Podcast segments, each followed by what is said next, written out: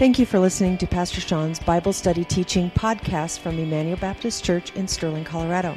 This lesson was recorded during our Wednesday night adult seminars. For more information on Emmanuel Baptist Church, please visit our website at www.ebc online.org. Now here's Pastor Sean. Ephesians chapter 5. Welcome back. Some of you guys are here for the first time tonight. We're glad that you're here. I wasn't expecting snow, slash, well, that wasn't really snow. It was 35 degrees. That was pretty cold. So, so I want, before we start tonight, because we're going to look at the works of the flesh, which is um, right before we get to the fruit of the Spirit. So we're talking about the fruit of the Spirit. But before we actually get to the fruit of the Spirit, we actually have to look in context as to what's happening in the verses surrounding that. So last week, we looked at Galatians chapter 5, and we looked specifically at verses 16, or actually verses 16 and 17 and 18.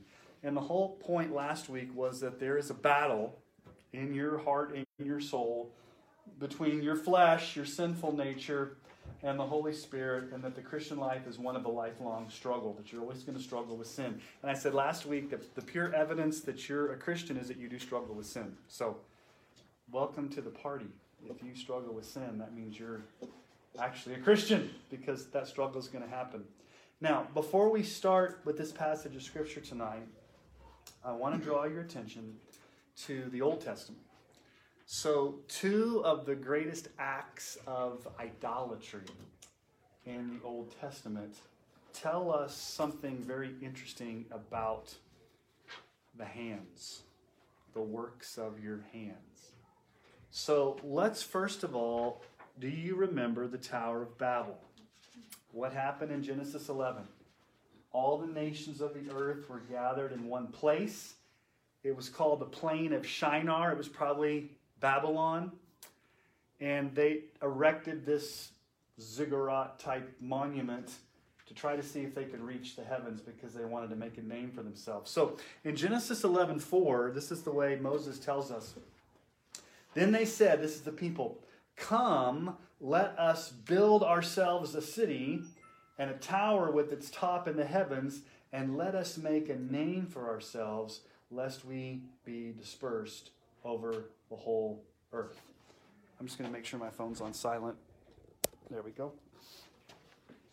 Let's build ourselves a city so that we can make a name for ourselves. So, what were they trying to do?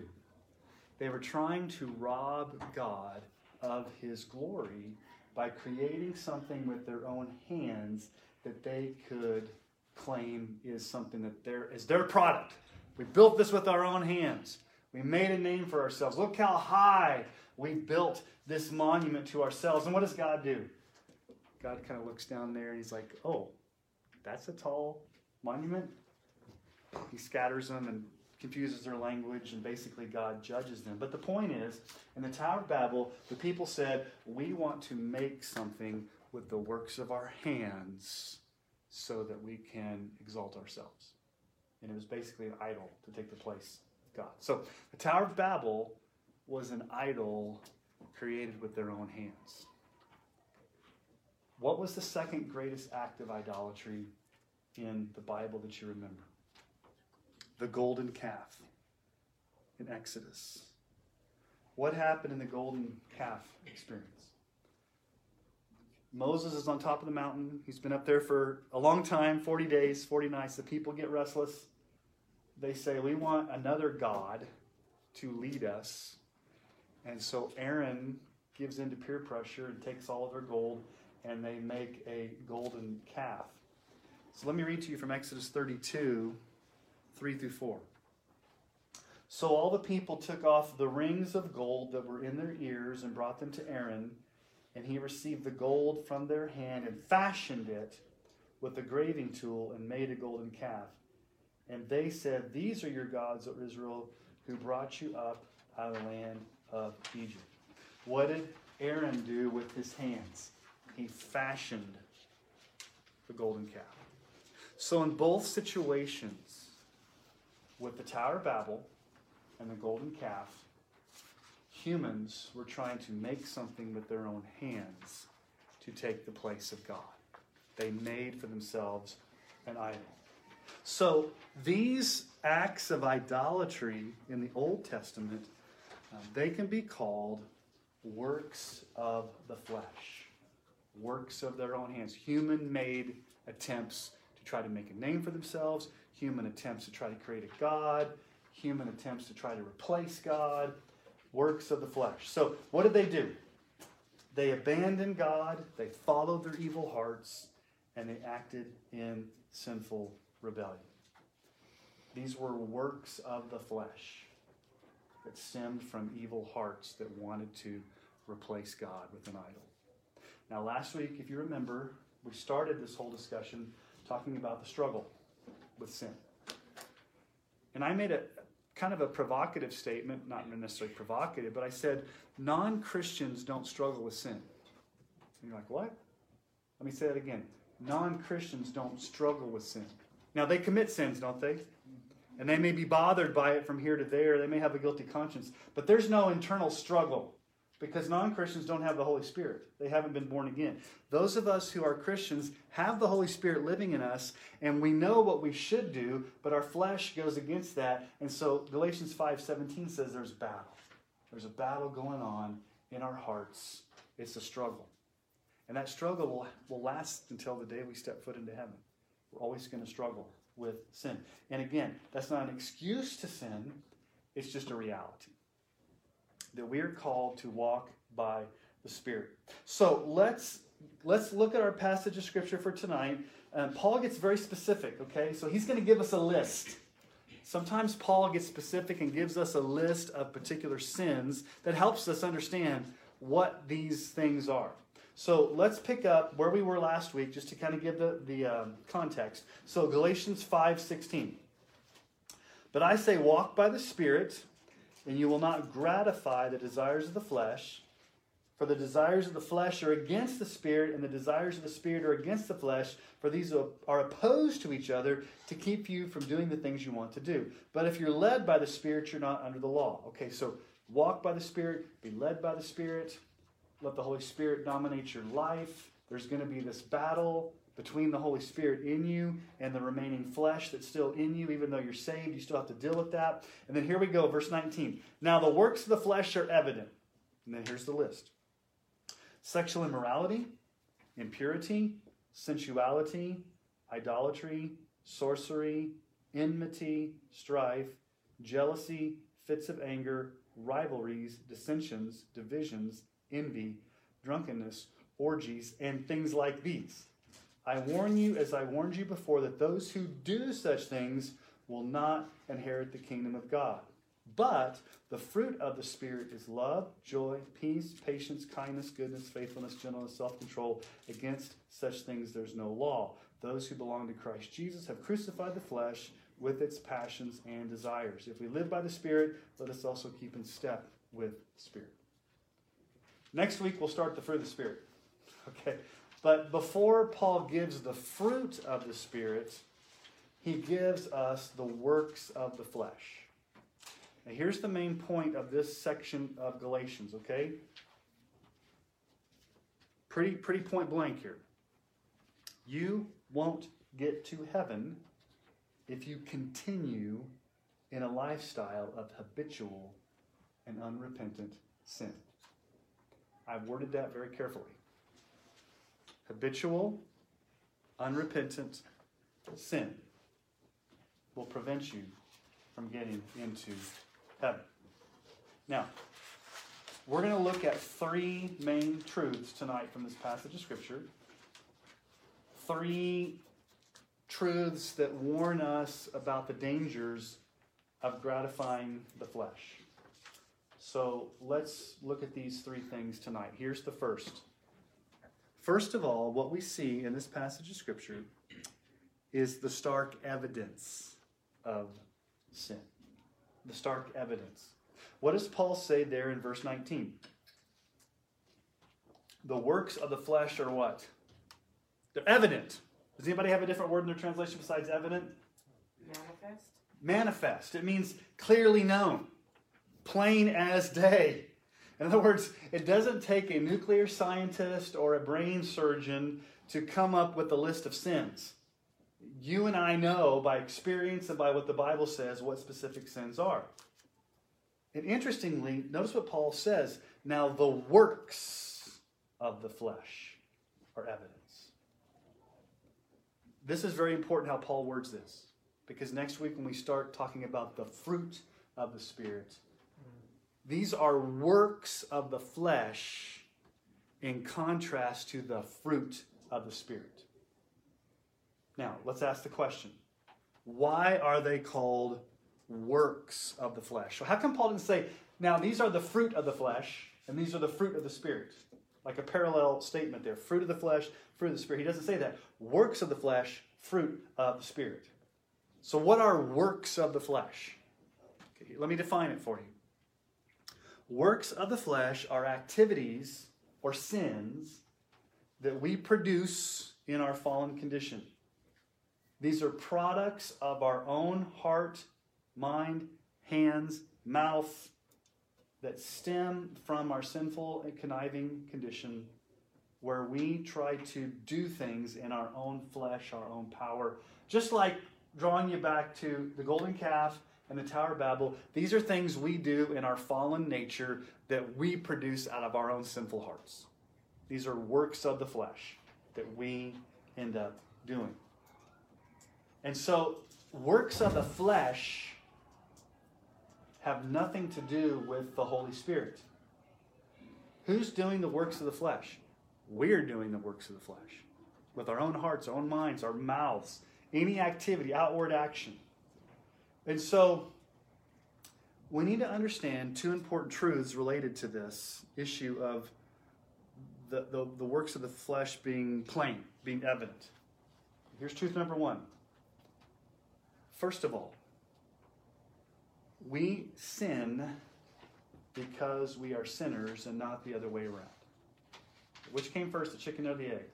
Are you a sinner because you sin, or do you sin because you're a sinner? Or let me ask it a different way. What comes first? Is it your nature that causes you to sin, or do you sin out of a state of neutrality and you just kind of do it? Where does the sin stem from? Your heart, your, heart, your nature. Okay, so every single person is born in a sinful condition that we inherited from Adam. Now, what does Jesus say about where sin comes from?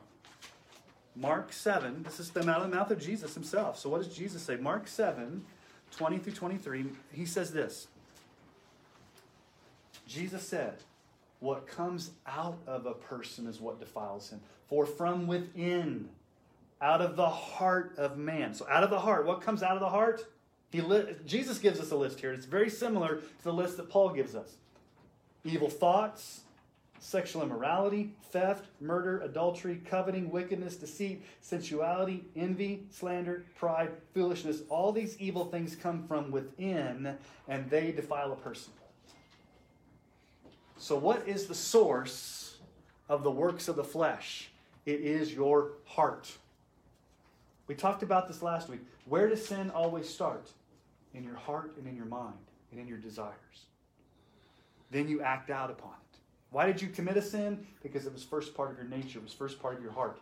It came from within. That's what Jesus says. And Jesus has a list here that's very similar to what Paul gives. And it's very similar to the Ten Commandments, although there's some internal sins as well. So, the works of the flesh that we commit outwardly. So, these aren't thoughts of the flesh, these are works of the flesh. They're things that we do outwardly, they're actions usually, words, actions, or activities.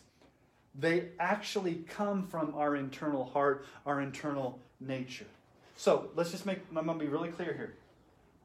Even though we have been regenerated, we've been born again, we've been saved, even though we're made new, we still have to battle with remaining sin. God does not take the sin away from us when we get saved, it's still there. That's why verse 17 says there's a battle. And you're not going to ever end that battle ultimately until you get to heaven. Now, the works of the flesh are evident. Sometimes people want to downplay sin and they'll say, well, I just kind of have a, that's just my personality. That's just the way I was born. That's the way I was raised. I really can't help it. Nah, it's not that big of a deal. Everybody does it.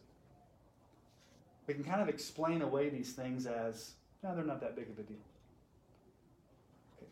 Jesus and Paul both call these things dangerous. So much so, we'll talk about this in a moment, that heaven and hell hang in the balance on these things. So, if you're a Christian, you can't plead ignorance because there's a list here. And Paul says it's evident. Well, I didn't know what it was. Read the list.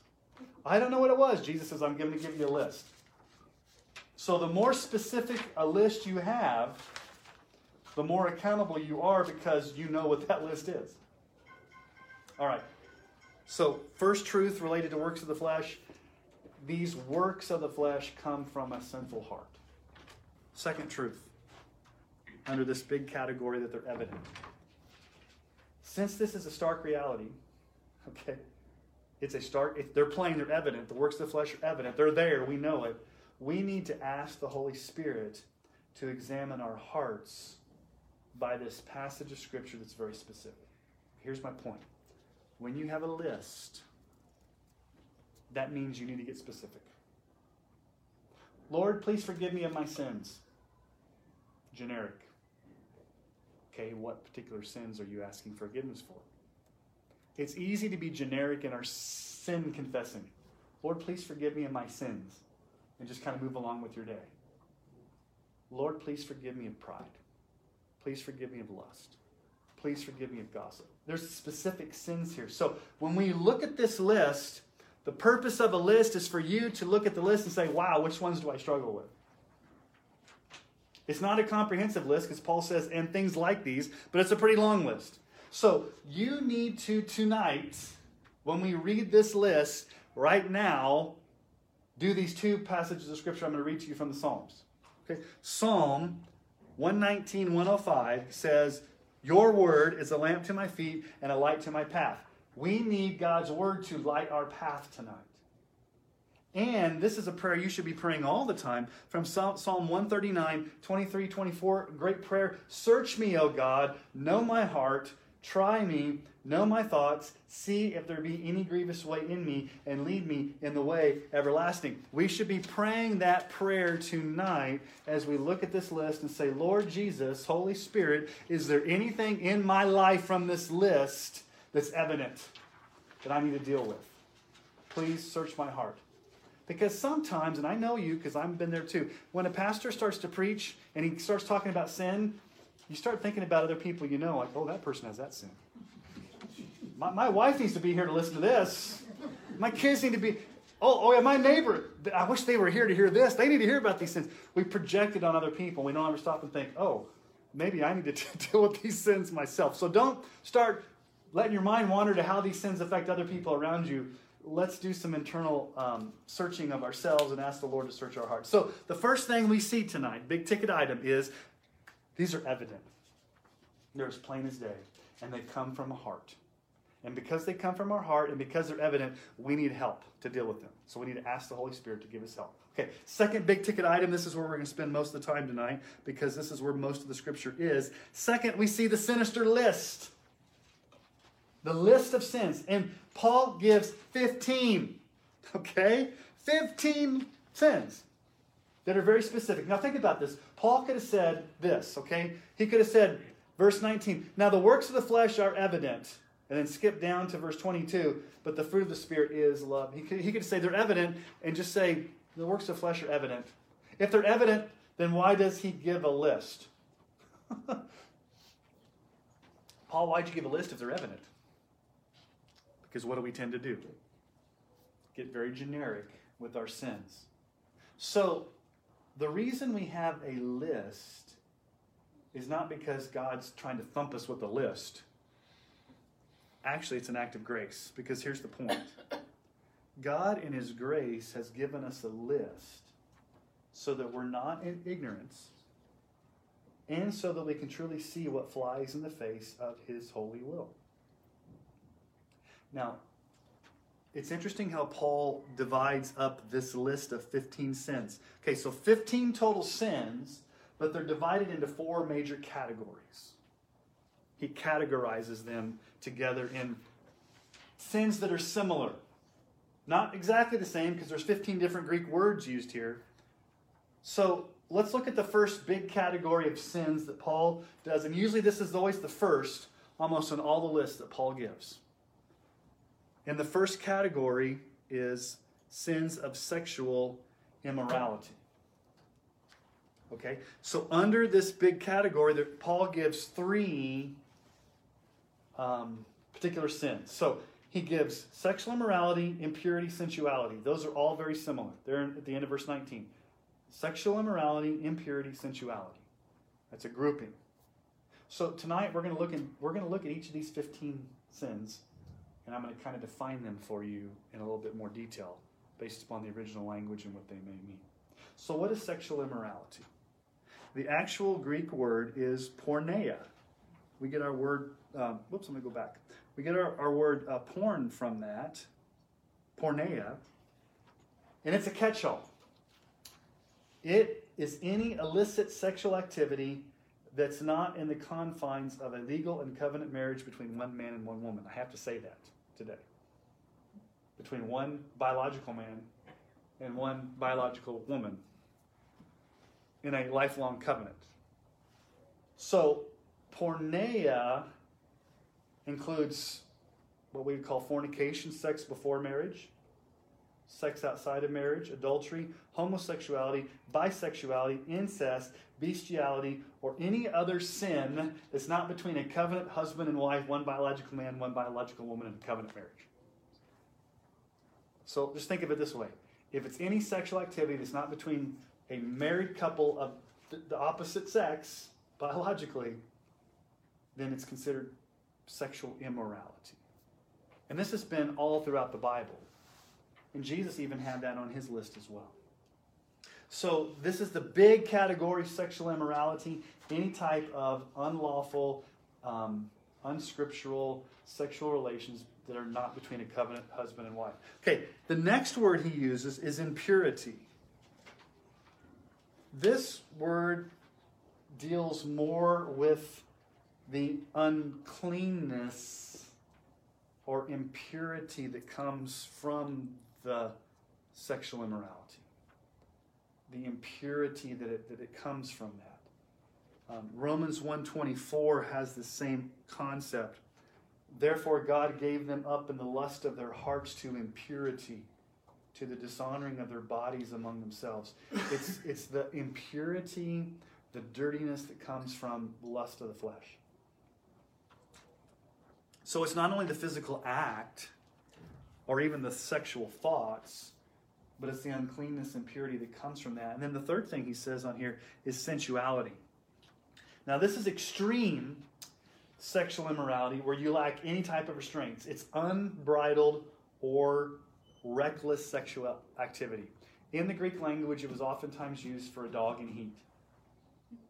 Okay? Just unbridled, out of control, sexual types of perversions. Jeremiah 6:15. Were they ashamed when they committed abomination? No, they were not at all ashamed. They did not know how to blush. Therefore they shall fall among those who fall. At that time I punish them. They shall be overthrown, says the Lord. Okay, here's the point. Do we not live in a culture that doesn't know how to blush? What does it mean to blush? I'm I'm embarrassed because of what I've done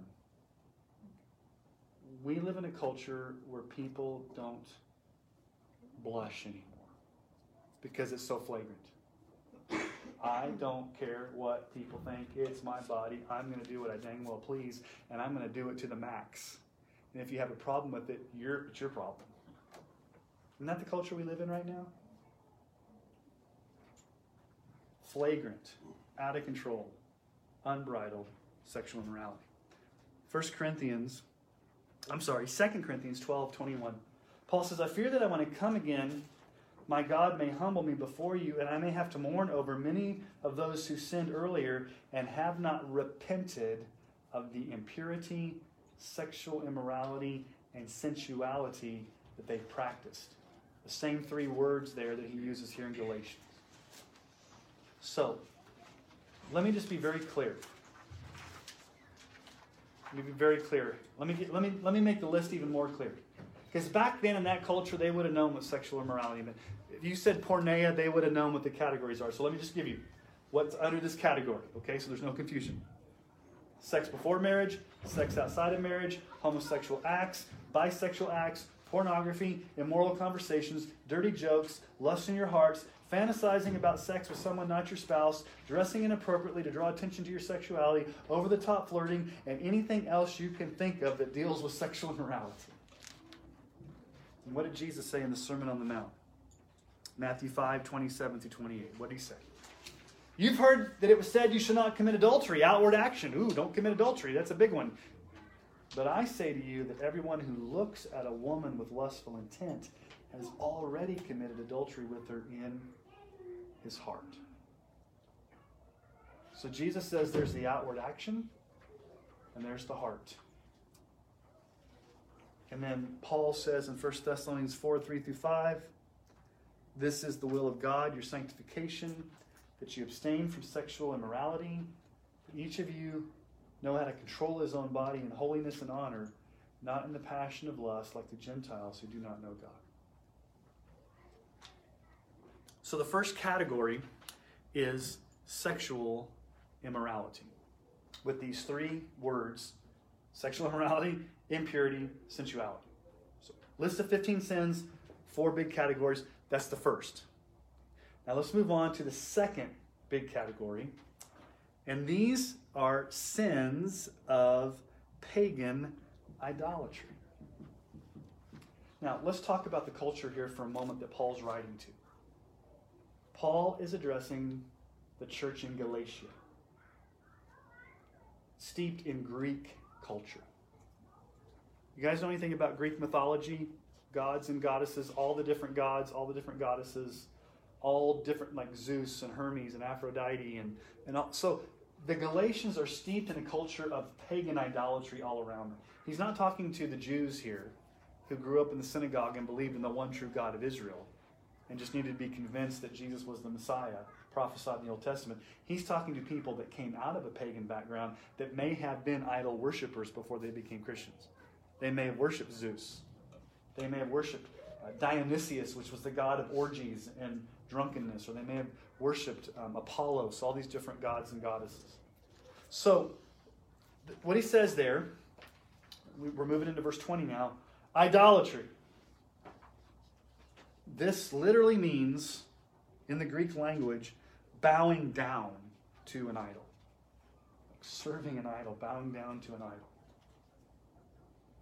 What's the first commandment of the Ten Commandments? Exodus 20, 1 through 3. God spoke all these words, saying, I am the Lord your God who brought you out of the land of Egypt, out of the house of slavery. You shall have no other gods before me. Now let's just stop and talk about idolatry for a moment. Does an idol ha- always have to be a bad thing? Or can it be, a, can you make a good thing into an idol? Is your family a good thing? Can it become an idol? Is your job a good thing? Some of you are like, oh, it may not be a good thing, it may be a bad thing. Is making money a good thing? Can it become an idol? Is a relationship with somebody a good thing? If you're married or a boyfriend, girlfriend, or you're in a close relationship, is that a good thing? Can it become an idol? So an idol doesn't have to be like a bad thing, like a statue of Buddha in your backyard that you go out and you know bow down to and light candles to. It can be anything that takes the place of God. Anything that takes the place of God. Somebody said this, I can't remember. When a good thing, was it? When a good, thing. I can't remember what it said. When a good thing doesn't become a God thing, it becomes. I can't remember what it said. Don't don't pay attention to that. I don't I don't I don't know what I'm talking about. I'm trying to remember what they said, and obviously I didn't remember it because it's not in my notes. Idolatry. Okay, the next thing he puts on the list is very interesting. sorcery. Sorcery. This is witchcraft, black magic, and in that culture that involved drugs. Let me give you the Greek word there. It's pharmakia. We get our word pharmacy from it. They would often have hallucinogenic drugs that they would take that would put them in a situation where they would go into occultic trances where they would communicate with demons and do a bunch of weird types of witchcraft related to drugs. So, sorcery back in that culture was highly related to hallucinogenic drugs. So, any type of black magic, any type of um, occultic behavior, um, you know, seances, Ouija boards, um, tarot cards, anything you can think of that would be getting into the occultic, turning off your mind through mind altering chemicals. Um, think about this for a moment. If you are under a hallucinogenic drug and you, you have mind altering chemicals and you're not in your right mind, is it easier for demonic forces to come in and influence you? Yes. So, sorcery. Leviticus 20, verse 6. If a person turns to mediums and necromancers, whoring after them, I will set my face against that person and I will cut him off from among his people. I think I already explained this, but I'll, I'll give it to you in writing here on your sheet. Um, in that ancient culture, many religions would incorporate drugs or hallucinogens to heighten their mystical experiences. And these occultic practices, they would also use abortifacient drugs in order to kill their children in the womb. Part of this sorcery was also abortion, according to that culture. Because if you were in a mind altering state, it may have dulled the pain when they did perform an abortion on a woman. Revelation 9:21. Nor did they repent of their murders or their sorceries or their sexual immorality or their thefts. Now, you may think, okay, this list doesn't apply to me. I don't worship idols and I don't do drugs and I don't do black magic. I'm safe. But let me just ask the question Is there anything in your life that you've elevated to an idol that's taken the place of God? Good or bad? Let me give you a quote from Tim Keller um, in his book, Counterfeit Gods. Tim Keller is the pastor of Redeemer Presbyterian Church in New York City. Um, he writes this The true God of your heart is what you habitually think about to get joy and comfort in the privacy of your heart. When you pull your emotions up by the roots, as it were, you will often find your idols clinging to them. What do you find yourself daydreaming about? What do you think about? What, what if, if something was taken away from you, it would crush you? What do you spend all your time and energy on, focusing on, good or bad, that could possibly become an idol? Okay? So, the first major category in this list of 15 sins sexual sins. To pagan, sorcery, idolatrous, drug hallucinating type sins. Third category. This is probably where we struggle a lot. Third category is sins of relational disunity. It's the longest of the list. So, out of all the 15, the, this category is the longest grouping. Makes sense, right? Can't we all just get along? Sins of relational disunity. So let's look at this. Okay, so verse 20 idolatry, sorcery, enmity. Enmity. This is, this is hatred. It's a fundamental attitude of hatred towards another person. I hate that person. I can't stand that person that person makes my blood boil. I hate them. Strong language, that you hate somebody. The second word there, or I don't know what order it is, but the word we're looking at now strife. This word is usually associated with verbal conflicts where you're yelling at another person. You're, you're using biting words to cut them down. Strife is more the verbal abuse, cutting people down, yelling, raising your voice, uh, being hateful with your, with your speech. Proverbs 18:6. What does Proverbs 18:6 say? A fool's lips walk into a fight, and his mouth invites a beating. Do you know that proverb was there? A fool's lips walk into a fight, and his mouth invites a beating. Anybody ever gotten beaten up because they said something they shouldn't have said? Some of you are laughing at that, like, oh, I know that one way too well. All right, 1 Corinthians 3 3. For you are all still the flesh, for where there is jealousy and strife among you, are you not of the flesh and behaving only in a human way? Strife, yelling, biting tongue, uh, your, your mouth's getting you in trouble by spewing uh, hateful things, causing up strife. Okay, jealousy is the next one on the list. Jealousy. This is a very strong feeling of resentment or bitterness. This is where we get the word zealous. Zealous. You burn inwardly with red hot, zealous bitterness towards somebody else. You are you're, you're just burning with jealousy. Why do they always get what they want? I'm, I'm just, I'm so burned up with jealousy of them, so much so that I resent them. So much so that it's led to bitterness. I can't be happy. I'm miserable because of what they're getting to experience that I'm not. I'm so jealous. Okay? Fits of anger is next on the list. Fits of anger. These are passionate outbursts of wrath, rage, and fury where you explode and fly off the handle, erupting like a volcano. Fits of anger. You're out of control with your anger. Colossians 3 8 says, But now you must put away all anger, wrath, malice, slander, and obscene talk from your mouths. Okay, the next on the list is rivalries. This is where we get the word selfish ambition. What rivalries is, is that you always want to be on top. You want to look bigger and better than others. You're inflating yourself. You're acting like you're all that.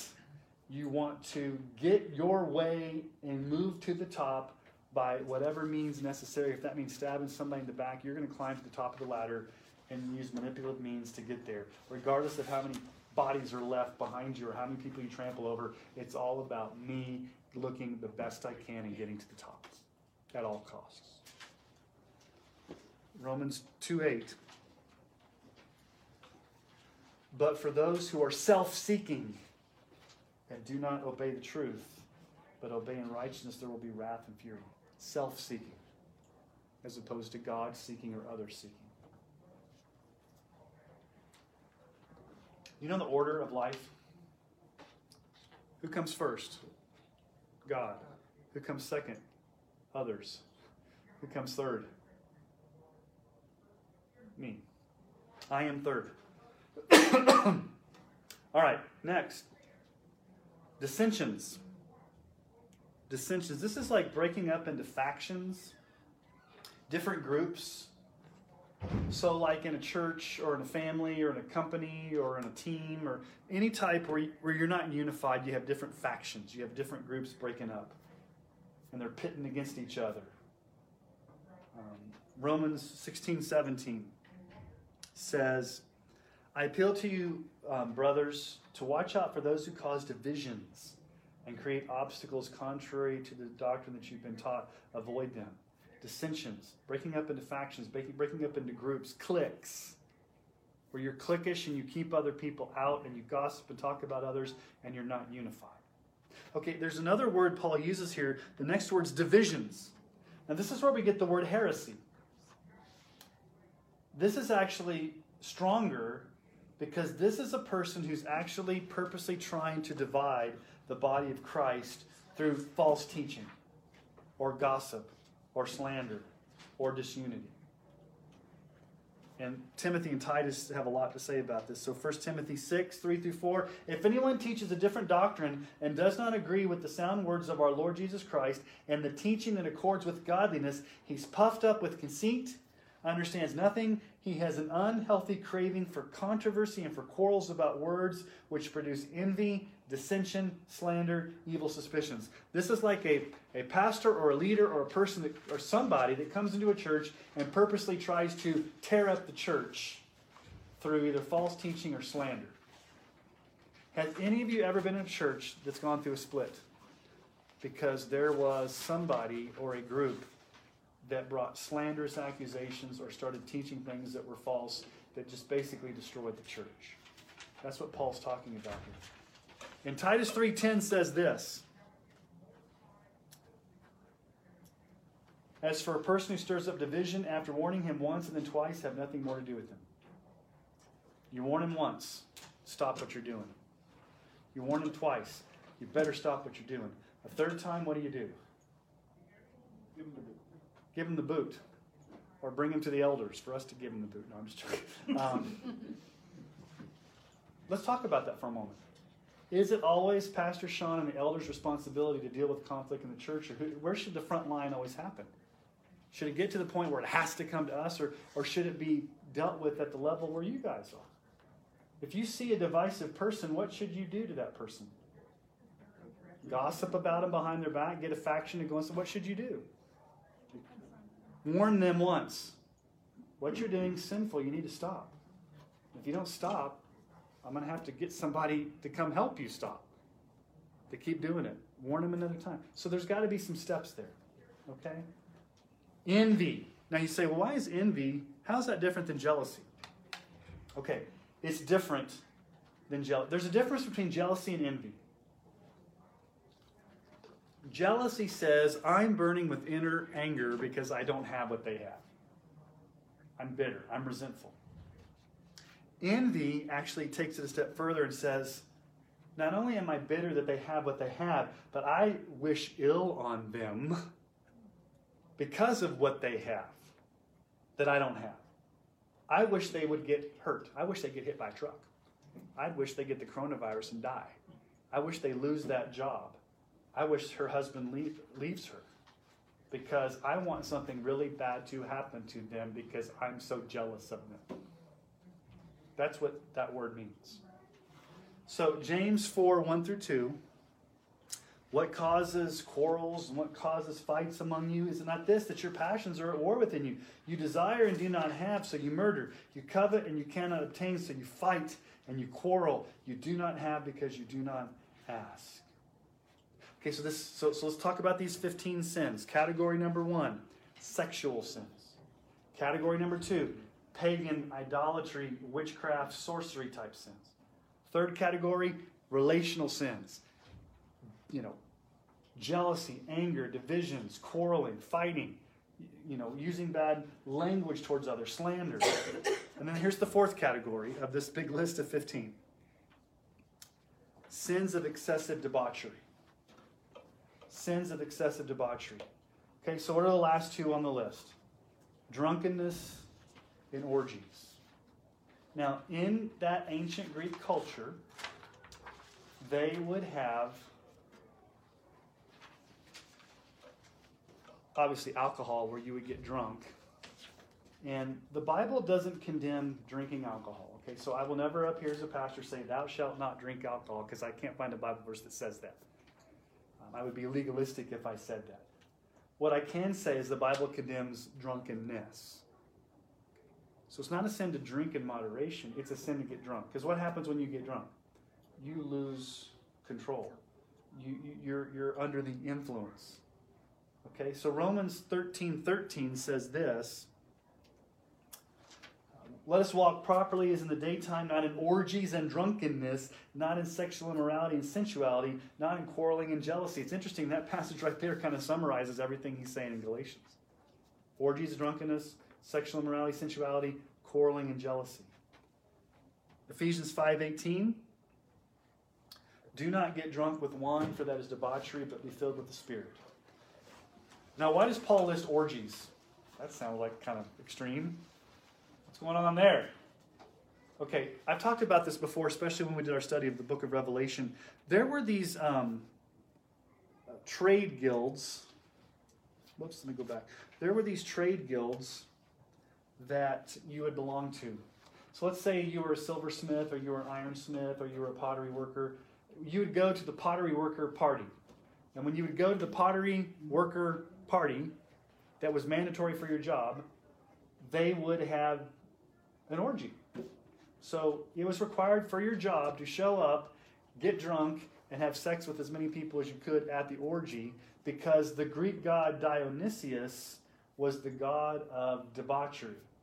And if you didn't show up at these orgies and drinking parties, you could possibly lose your job. So it was kind of a big deal back then. So, the four categories number one, sexual sins. Number two, pagan idolatry, sorcery, witchcraft type sins. Three, relational sins of disunity, quarreling, envy, strife. Fourth, just excessive debauchery, orgies and getting drunk, being under the influence.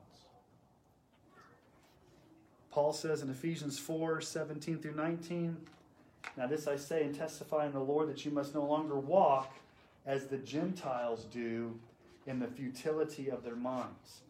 They're darkened in their understanding, alienated from the life of God because of the ignorance that's in them due to their hardness of heart. They have become callous and have given themselves up to sensuality, greedy to practice every kind of impurity. They've given themselves up to impurity. They've just given themselves up. They've given themselves over to a life of debauchery. 1 Peter 4 3. For the time that is past suffices for doing what the Gentiles want to do, living in sensuality, passions, drunkenness, orgies, drinking parties, and lawless idolatry. That's the list of 15. And notice what Paul says at the end. And things like these. Obviously, it's not a comprehensive list of every single sin you can commit. We probably think of some other ones to add to that but it's a representative list with four major categories of sin. So let's talk about those four major categories again. List of 15 here. Um, oh, sins of sexual immorality, sins of pagan idolatry, sins of relational disunity, and sins of excessive debauchery. Okay, so we've looked at two big ticket items tonight. Number one, these are evident. These works of the flesh are evident. They're things that you do out of the sinfulness of your heart. And then, number two, Paul gives us a list so that we're not ignorant. And I said, let's examine ourselves according to this list tonight to see if we struggle with any of these. Because remember back in verse 17, we're going to struggle with these. Which one of these do we, which one or ones or two or three of these do we struggle with? Okay, so they're real. You're going to struggle with them we know what they are, but here's the thing that's kind of scary. Here's the third thing we want to look at tonight. There's a severe warning. The severe warning of sins. Look at the end of verse 21. I warned you as I warned you before. So obviously, Paul's warned him twice that those who do such things will not inherit the kingdom of God. Here's what Paul's saying. Paul is saying, when this word warn is used, he says there is a dangerous future awaiting you with serious consequences if you continue in sin. So, what's the warning? What does he say there? If you continue in unrepentant and habitual sin as your defining lifestyle, and we're going to talk about that here, men, you're in danger of not inheriting the kingdom of God. Read it with your own eyes there. Those who do such things will not inherit the kingdom of God.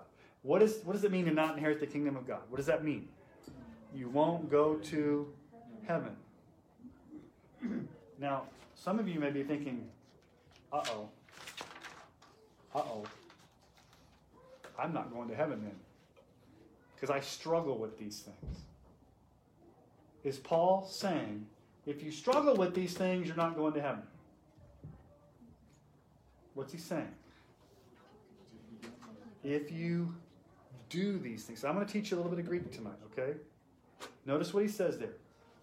I warned you, as I warned you before, that those who do, okay, do, in the original language, the word do is the Greek word for make it a practice or a habit. And it's in the present tense. So let me translate this for you how, how we would literally translate that. Those who continually, constantly, as a lifestyle, make it their habit and practice of the totality of their life to do these things. So let me give you some hope tonight. This word that Paul uses, those who practice or do these things, does not mean an isolated or one times lap or fall into sin, but he's talking about an habitual lifestyle. So let's just be real honest tonight. Will there be Christians who commit these sins? Will these Christians go to heaven? Yes. Yes, Brent.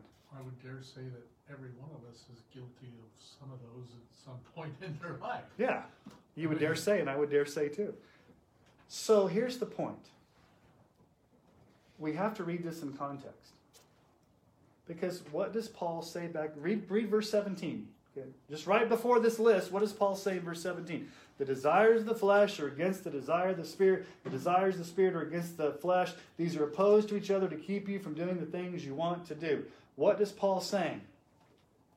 Paul is not saying if you struggle with sin, you're not going to go to heaven, because then none of us would go to heaven. We're going to struggle with sin. Some, some of us will struggle with the same sin over and over and over again till the day we die. But as I said last week, you're not going to be dominated by that sin. You're not going to be ultimately captive to that sin because the Holy Spirit will ensure that you ultimately have victory.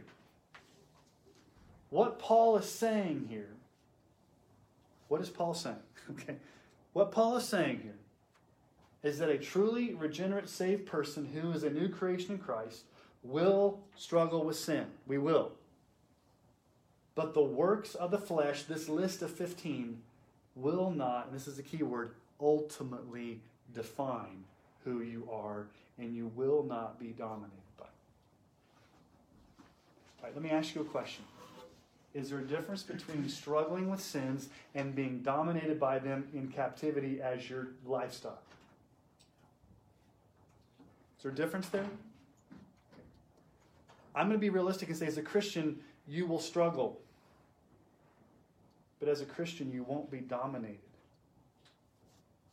Now, here's the, here's the, here's the catch.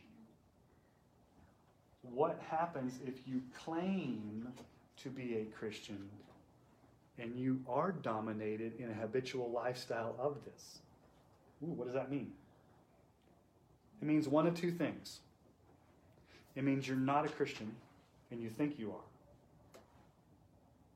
or it means you are a Christian and you're in a deep, deep pit of disobedience.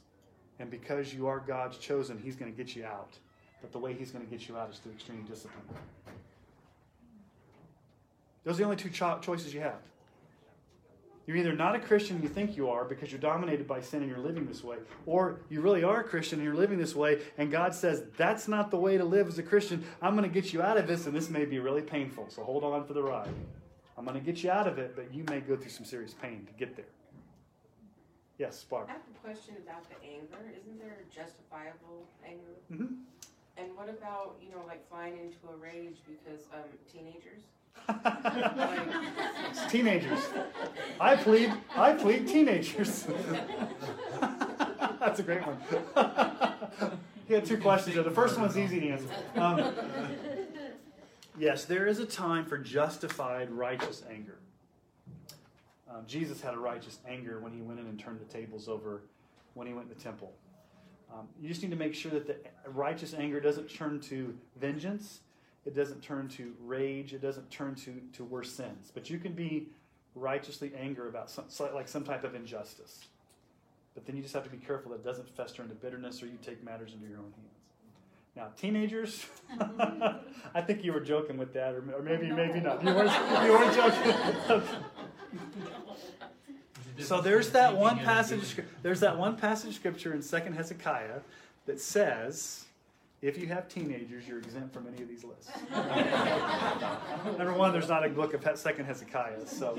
Um, let's just say this having teenagers and having raised one myself, and some of you have, and some of you are getting ready to, and some of you have them right now.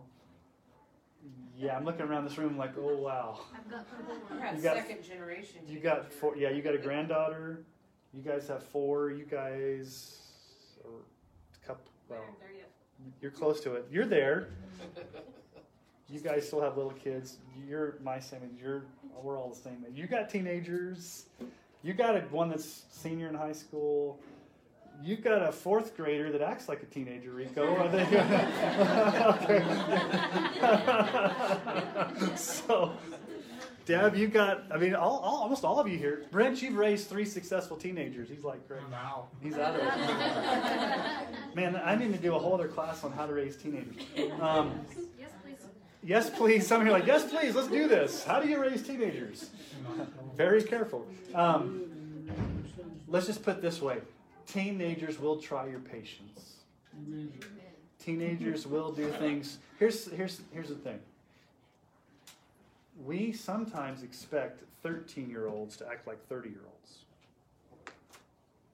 Did you guys know that most, that the frontal cortex of the brain, which is where people make their decision making and rational thought, usually doesn't actually get fully grown or fully developed until like the early 20s. And it's quicker for girls than it is for boys. So if you have a boy teenager, it takes a little longer to get things going. Um, I don't know if I answered your question, Barb, that's a can of worms. Let's go back to the list here about you will not inherit the kingdom of heaven if you continually practice these things as a lifestyle. Now, Paul gives a list elsewhere, but he gives us something that gives us hope. Okay?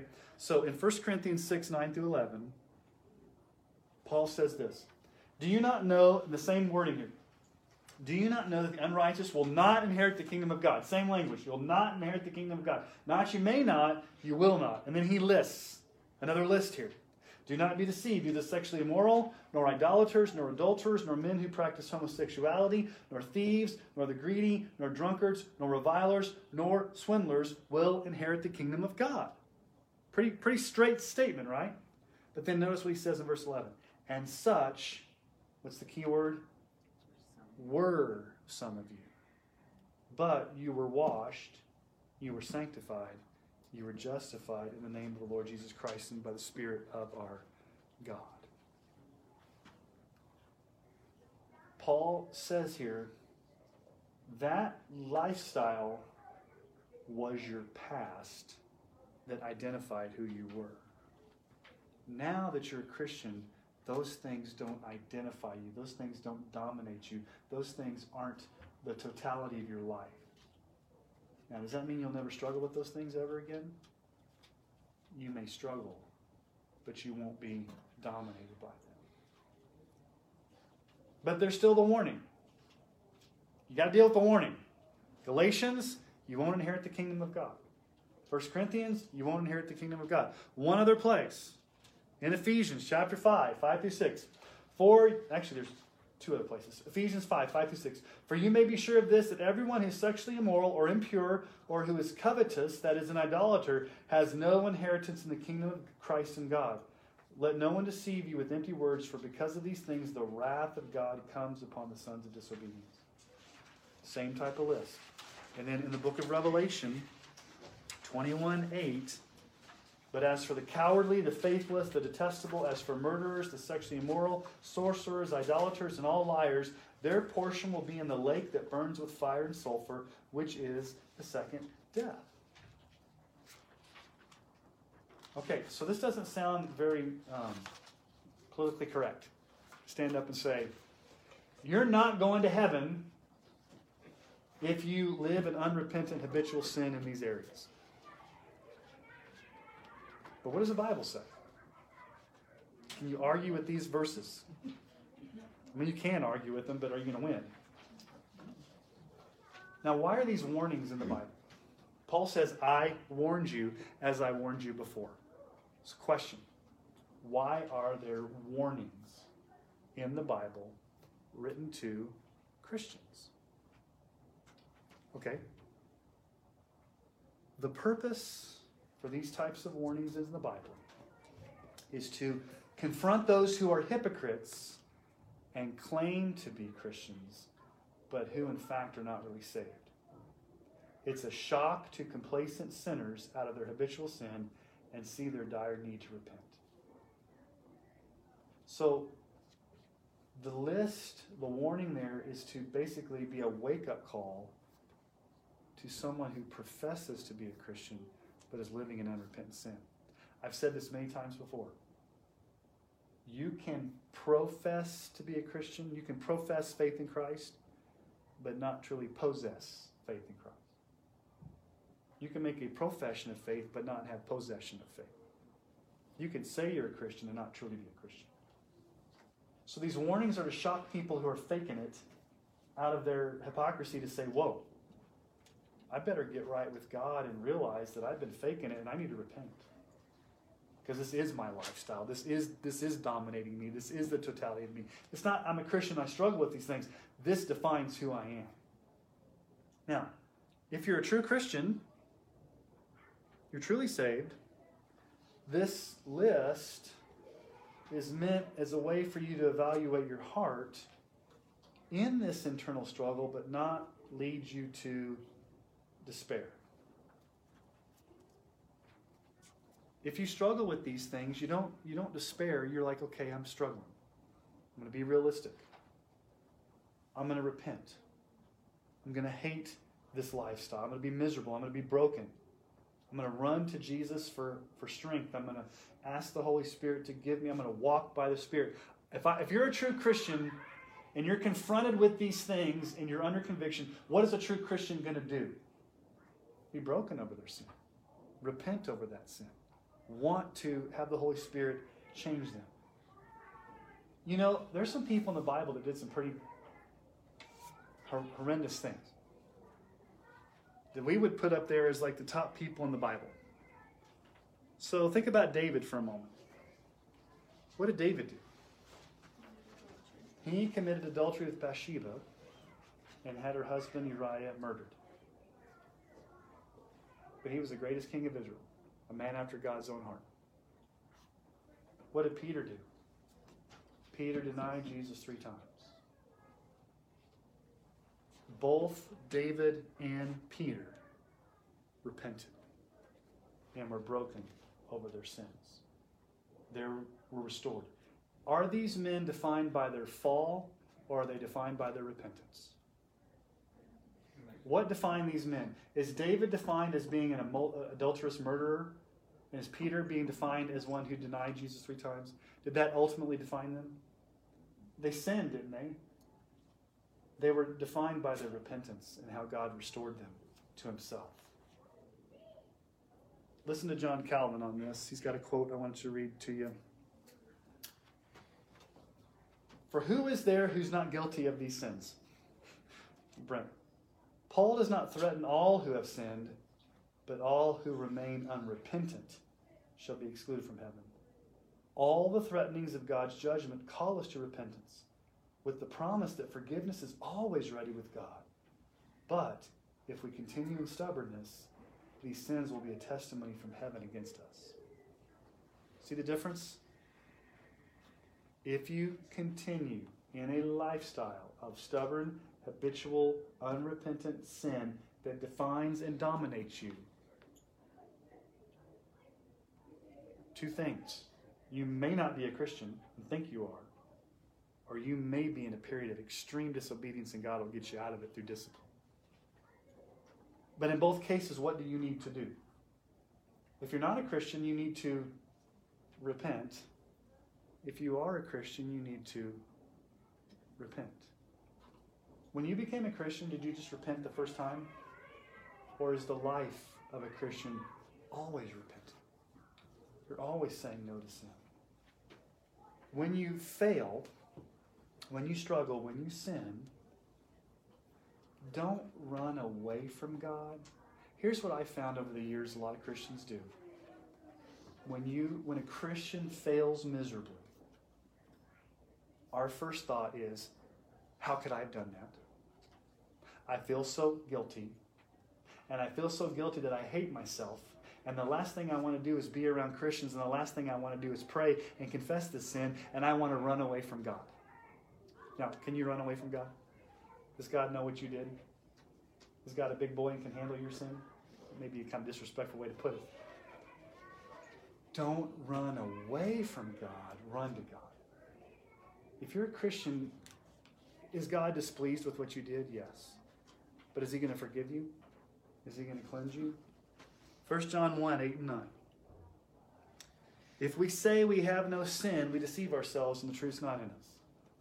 But if we confess our sins, we confess our sins, He's faithful and just to do what? He's faithful to forgive us and to cleanse us. You know, it's interesting. Sometimes when you sin, or when I sin big time, we ask for forgiveness and we know God forgives in our minds. But what do we sometimes still feel? We sometimes still feel the dirtiness. We feel the guilt. what does that passage of Scripture say?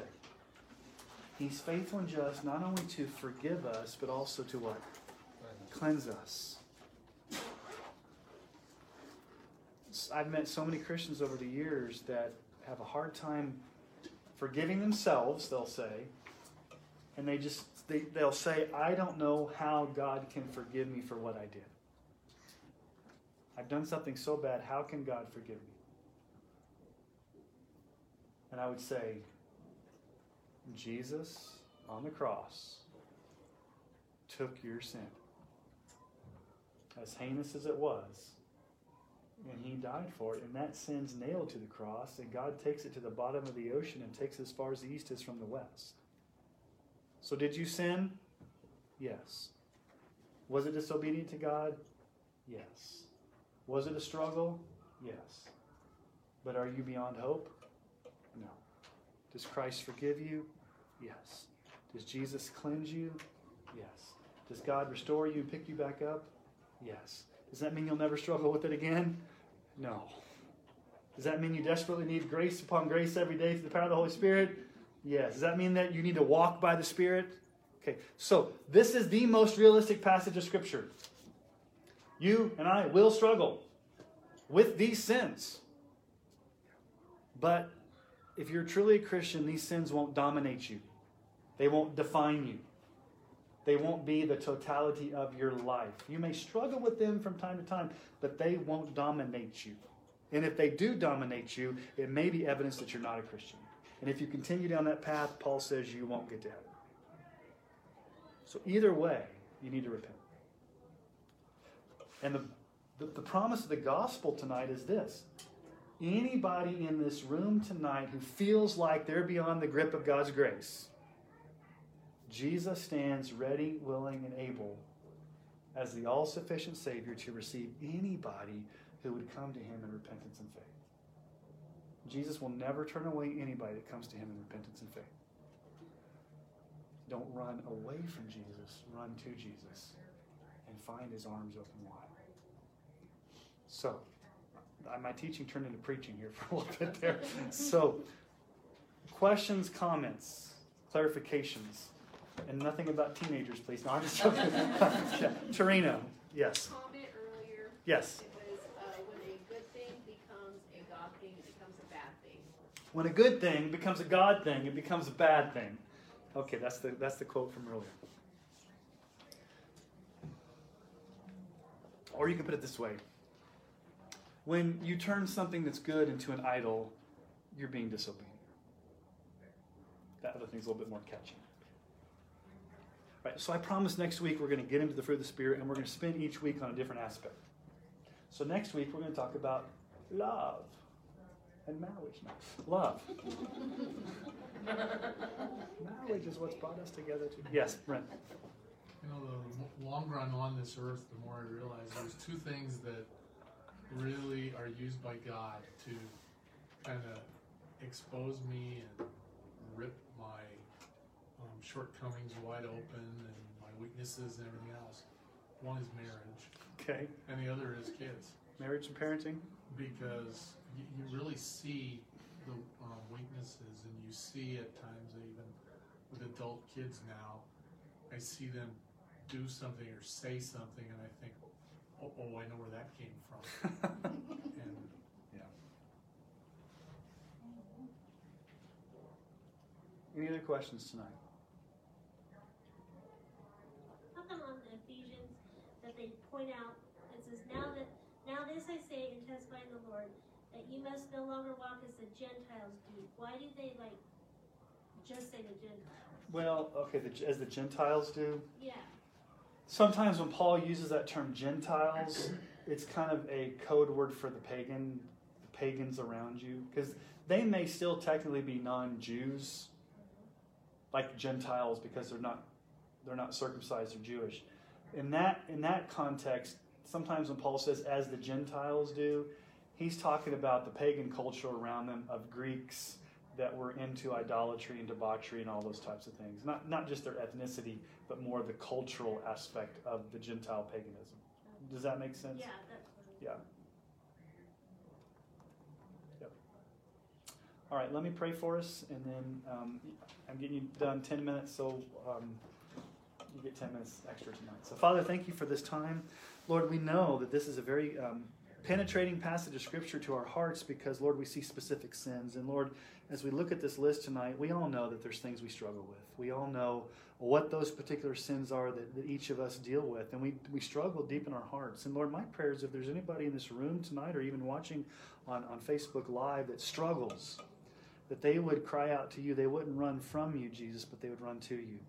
And they would evaluate their life in light of this list, and that we would truly take these warnings to heart, and that we truly would walk by the Spirit and be filled with the Spirit and be led by the Spirit. Um, Holy Spirit, we desperately need you. And so we ask for your power this week to live out these truths in our lives. And we ask this in Jesus' name. Amen.